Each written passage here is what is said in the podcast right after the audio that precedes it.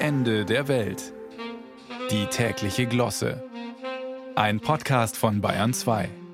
Was jetzt kommt, verdankt sich dem Jammern auf allerhöchstem Niveau bzw. dem Spekulieren darüber.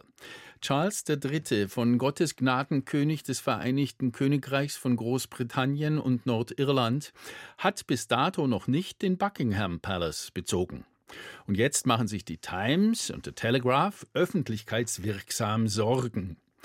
Liegt hierin nicht ein weiterer Beweis für mangelnde Kontinuität gegenüber seiner Mutter, der beim Volk so beliebten Elisabeth II.? Charles und Camilla wohnen noch immer im Clarence House, ein weiterer, durchaus repräsentativer innerstädtischer Prachtbau der Windsors, aber eben nicht der elterliche Palast. Nun hat Charles schon ein von einem Deutschen gegründetes Reforminternat in Schottland brüskiert, in dem er offen bekannte, es dort in Gordonston schrecklich gefunden zu haben, wo doch sein Vater, Prinz Philip, sich dort so wohl fühlte. Wie die Presse die Sache einschätzt, ist der olle Buckingham Palace schlicht zu groß, zu alt und zugig. Das Essen wird wohl öfter mal kalt auf dem langen Weg von der Küche an die Tafel. Und wenn es ganz schlecht läuft, findet man irgendwann in der Ecke eines Spiegelsaals eine vor Tagen kollabierte Reinigungskraft auf. Ist der Buckingham Palace für den Jungkönig eine altmodische Bruchbude, wenn auch ungeheuer ausgedehnt.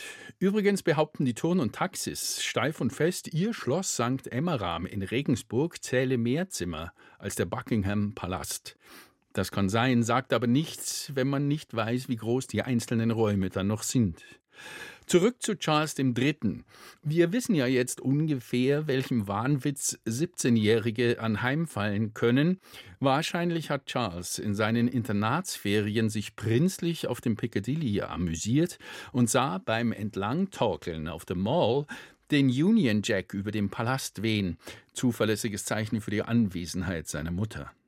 Ob der junge Charles einen der Bärenfellmützen tragenden Wachmänner auf der Payroll hatte oder den staketenbewehrten Zaun mit höchst riskanter Technik überstieg, sein Stravanzen dürfte jedes Mal die höchst säuerliche Missbilligung der Queen gefunden haben. Charles will einfach raus aus der Stadt, obwohl er ja keine Londoner Miete zahlen muss. Aber er gleicht in seinen Anflügen von Ökobauerei und dörflicher Ortsplanung jenem Alpheus bei Horaz, der im Geist ein halber Bauer schon war. Er sollte daher den Buckingham Palast in kleinere Sozialwohnungen umbauen lassen, den Kilt umgürten und auf seinem Ökohof Shortbread backen, was das Zeug hält. Er hat in Schottland etwas nachzuholen, so scheint es. Bei seiner Extrakrönung für Schottland wurde er vor Ort jedenfalls ausgepfiffen. Und ein Missverhältnis zu den Bravehearts hat schon König Charles I. 1649 den Kopf gekostet.